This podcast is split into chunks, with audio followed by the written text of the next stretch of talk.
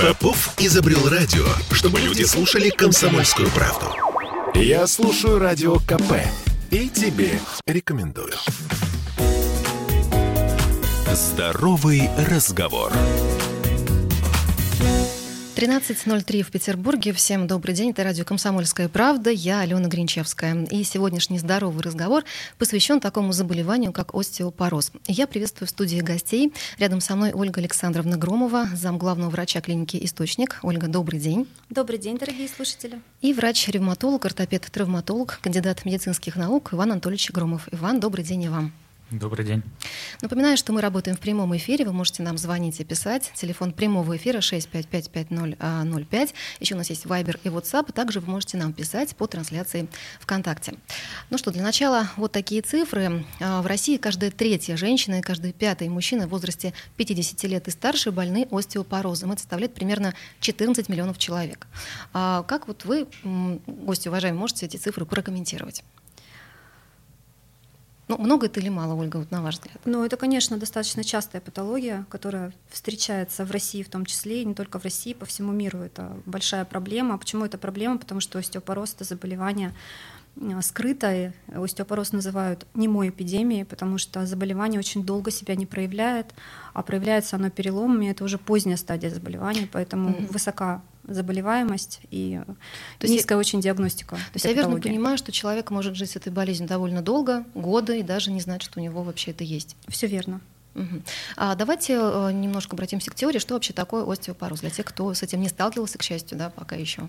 Остеопороз это заболевание, при котором снижается плотность и прочность костной ткани и возникают переломы при незначительных травмах. Что такое незначительные травмы? Это падение с высоты собственного роста, это какие-то незначительные воздействия на костную систему. Э, при выраженном остеопорозе, например, позвонок можно сломать при обычном чихании и кашле.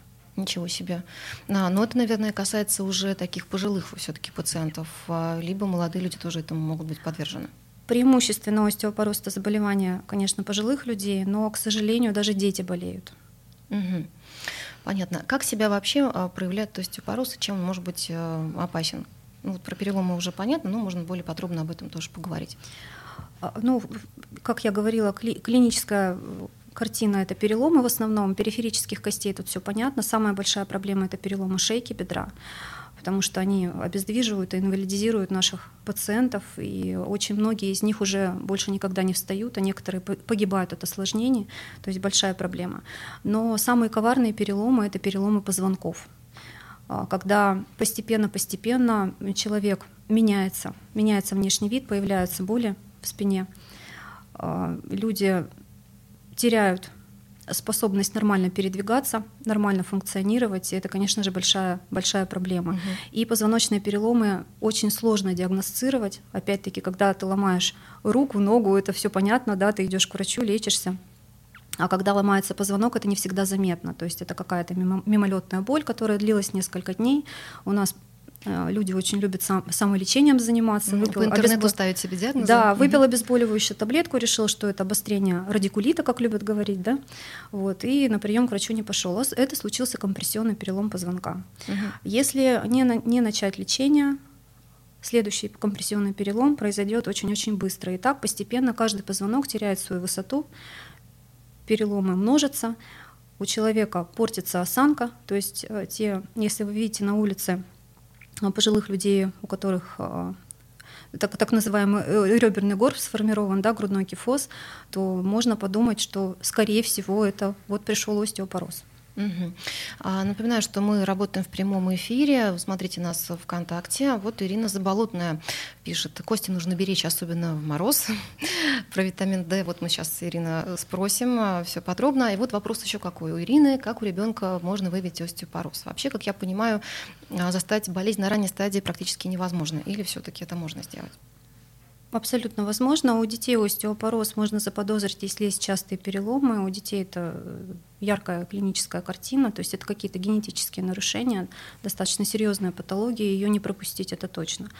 Вот, а у взрослых людей все немножко по-другому, и действительно лучше заниматься профилактикой остеопороза и ранней диагностикой, активно стараться выявить, и на это есть определенные а, показания. Например, женщины в постменопаузе и мужчины после 50 лет в обязательном порядке должны пройти исследование угу. для выявления остеопороза, для того, чтобы не ждать, когда случится перелом, случится он или не случится, а действительно знать абсолютно точно, в каком состоянии находится твоя костная система, и надо что-то делать для того, чтобы переломы не случились, или можно спокойно ждать угу. и жить дальше.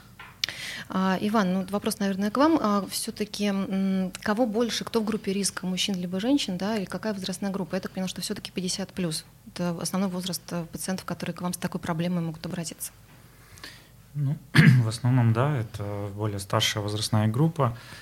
А, понятно, что женщин с этой проблемой э, несколько больше, чем э, мужчин. Чем это связано, по-вашему? Есть ли какие-то ну, пояснения? В первую очередь с возникновением у женщин такого состояния, как менопауза, когда гормональный фон снижается и происходят э, некоторые проблемы, которые связаны в том числе и с нарушением минеральной плотности костной ткани.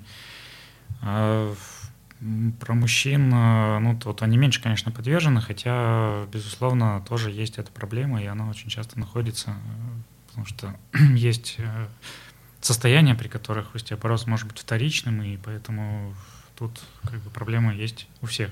И у женщин, и у мужчин. Все понятно. А что касается так называемых типичных мест переломов при остеопорозе, а, что можно сказать? Позвонки, может быть, это та же шейка бедра, о которой Ольга уже говорила. Чего больше там? Э, Позвоночник, шейка бедра – это лучевая кость в типичном так называемом перелом луча в типичном месте. В принципе, э, учитывая, что остеопороз – это системное заболевание, поэтому сломать себе можно все, что угодно. Но типичная локализация – это вот которые мы перечислили. Угу. Нужно быть внимательнее осторожнее. Напоминаю, что э, сегодня мы говорим про остеопороз. Евгения Кукушкина спрашивает, какая есть э, профилактика вообще. Возможно ли как-то это все предотвратить? немножко так в конец забегаем, но раз слушатель интересуется, попробуем ответить. На самом деле предотвращать это можно уже у своих собственных детей, внуков. Ну, начиная с какого возраста, Ольга? А, начиная с самого раннего возраста, потому что а, фор- кость формироваться, сформироваться должна правильно, а для этого нужна хорошая физическая нагрузка, то есть ребенок должен активный, ребенок должен есть молочные продукты, ребенок должен гулять и быть на солнышке, чтобы вырабатывался витамин D, и тогда кость будет крепкая. Понятно, что есть генетический фактор, который тоже играет свою роль, но в любом случае вот это три основных вещи, за которыми надо следить. И не зря наши бабушки всегда заставляли нас пить молоко, двигаться, выгоняли угу. на улицу. Все это не зря. Все это действительно профилактика остеопороза. То же самое у взрослых. Вести активный образ жизни, молочные продукты в рационе, из которых хорошо усваивается кальций и витамин D.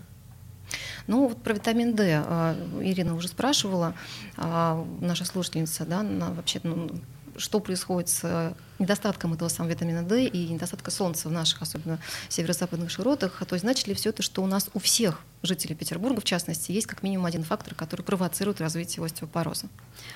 Совершенно верно. Это очень распространенный фактор, особенно у нас. А, зачем вообще нужен витамин D? Для того, чтобы хорошо усваивался кальций. А, соответственно, косточки будут крепкие, если кальция в организме будет достаточно. А, для того, чтобы понять, хватает ли витамина D, для начала нужно сдать анализ на витамин D и понять, есть недостаток, дефицит угу. или же он в нормальном состоянии. Ну, то есть да, бесконтрольно находится. покупать в аптеке, скупать все витамин D, которые можно, есть, употреблять не стоит? Можно принимать профилактическую дозу, она показана всем, витамина D, угу. особенно в осенний, зимний и ранний весенний период, когда нет солнышка. Некоторые люди принимают витамин D и показано им принимать круглогодично, потому что если есть солнышко, но ты сидишь в темном помещении и не выходишь на улицу, смысла никакого в этом солнышке нет.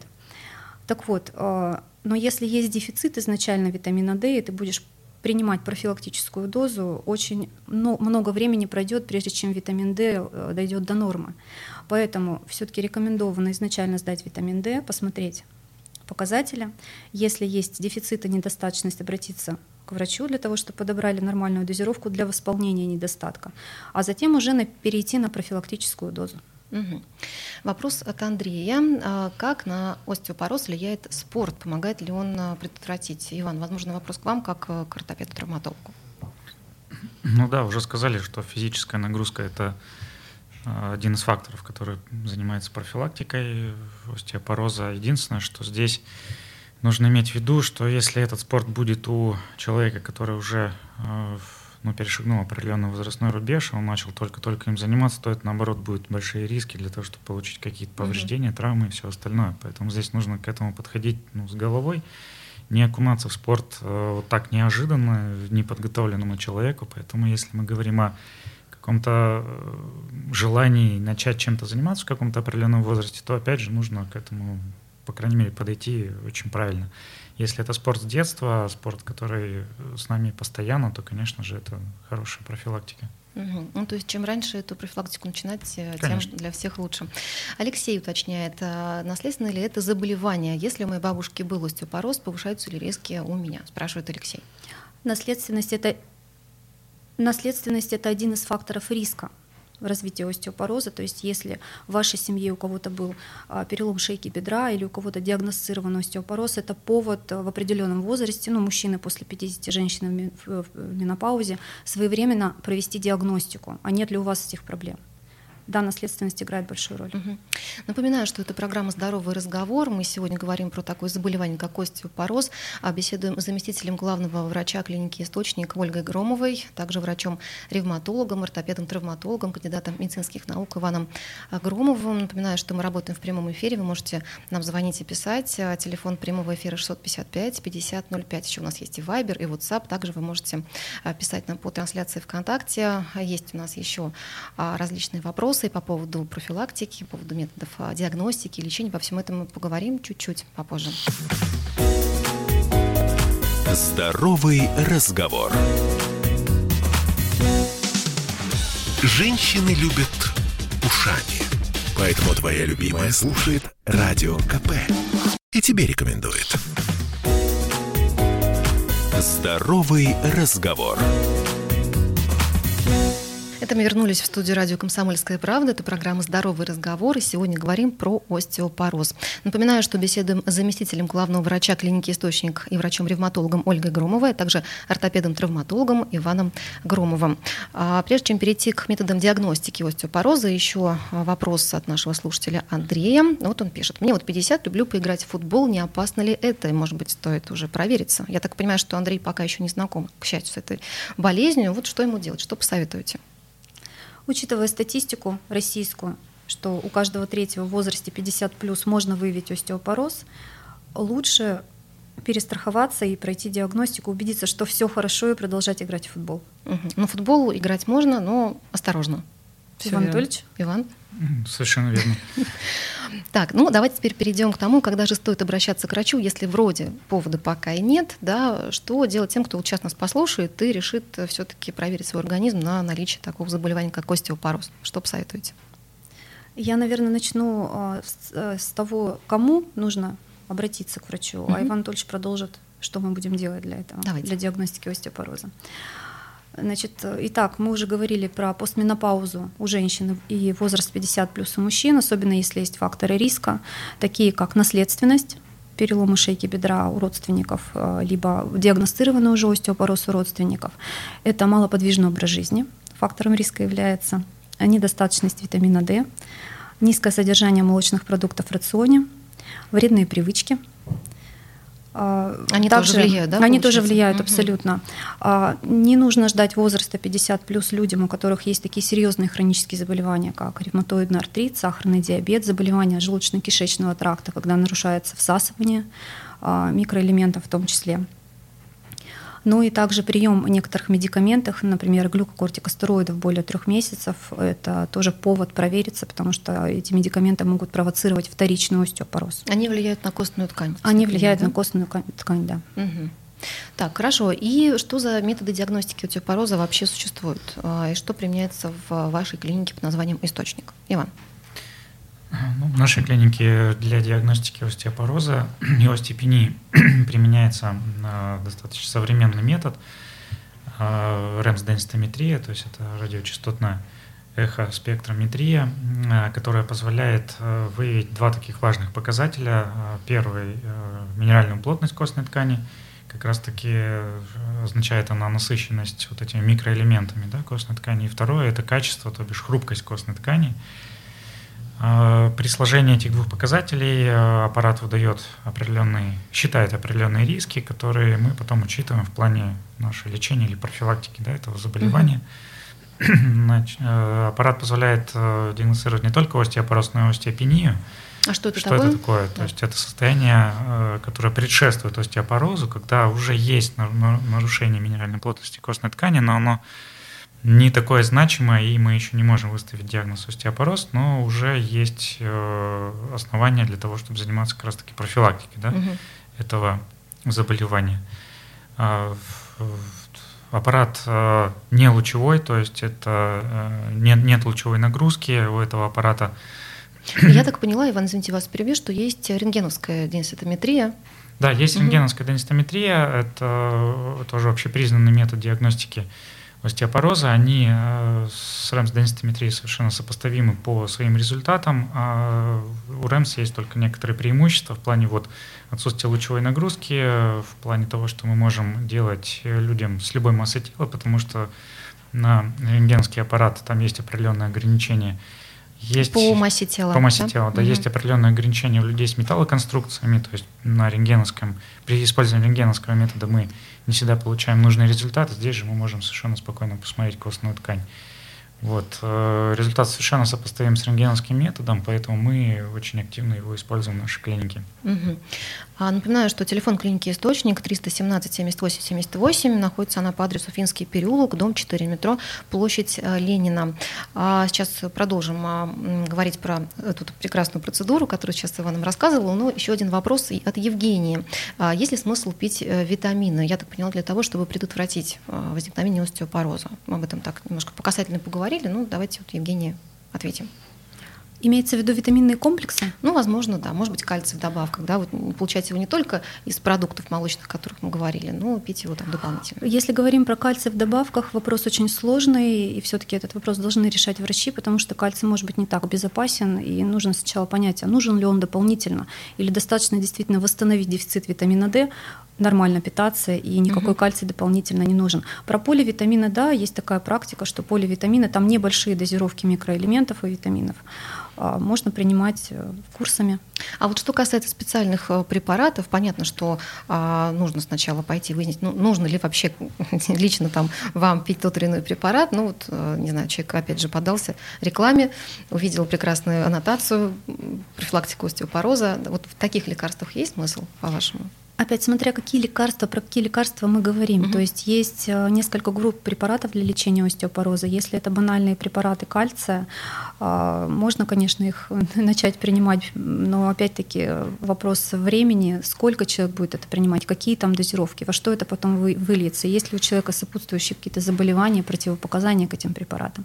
Есть препараты серьезнее, которые уже непосредственно лечат остеопороз. Здесь самолечением абсолютно нельзя заниматься, то есть это а, показания к этим препаратам должен выставить врач, потому что там есть очень серьезные противопоказания, серьезные побочные эффекты. Угу.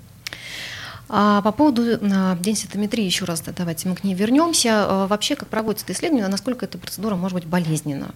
Наркоз, как я понимаю, там не требуется, это все просто, достаточно легко. Да, это совершенно безопасная и безболезненная процедура. Длится она примерно 20-30 минут исследуются два отдела. Это поясничный отдел позвоночника. Исследование проводится через живот и э, шейка бедренной кости. Можно исследовать и справа, и слева. Э, исследуется это все с помощью специального датчика, и потом происходит компьютерная обработка. А компьютер нам уже выдает те результаты, которые он обрабатывает в процессе э, этой процедуры. Угу.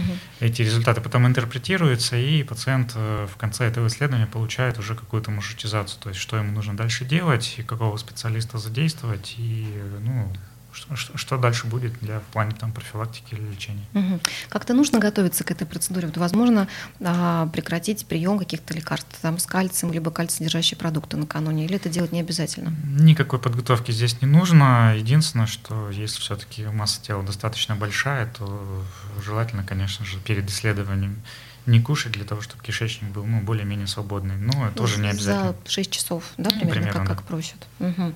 Алексей уточняет, а, это не операция, резать не будут. Нет, это не операция, это диагностический метод, поэтому никаких вмешательств там нет. Понятно.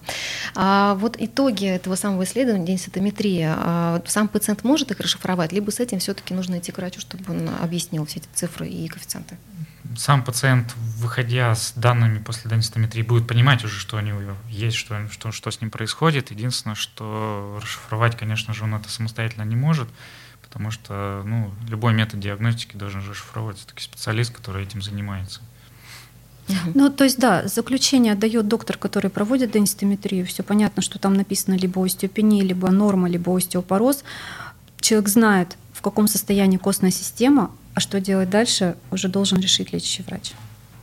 Понятно. Напоминаю, что мы сегодня обсуждаем остеопороз, говорим со специалистами э, клиники «Источник». Мы в прямом эфире, так что можете нам писать, звонить. Вайбер, WhatsApp. Есть у нас еще а, возможность задавать вопросы по трансляции ВКонтакте. А как часто нужно проводить эту самую э, процедуру денситометрию? Понятно, что в зрелом возрасте, наверное, после 40-50 э, одного раза в год будет недостаточно. Или все-таки хватит и раза? Если никаких проблем не выявлено и нет особых факторов риска, то, в принципе, эту процедуру можно повторять раз в три года. Некоторым эту процедуру нужно делать ежегодно, опять это зависит от наличия факторов, факторов риска пациента.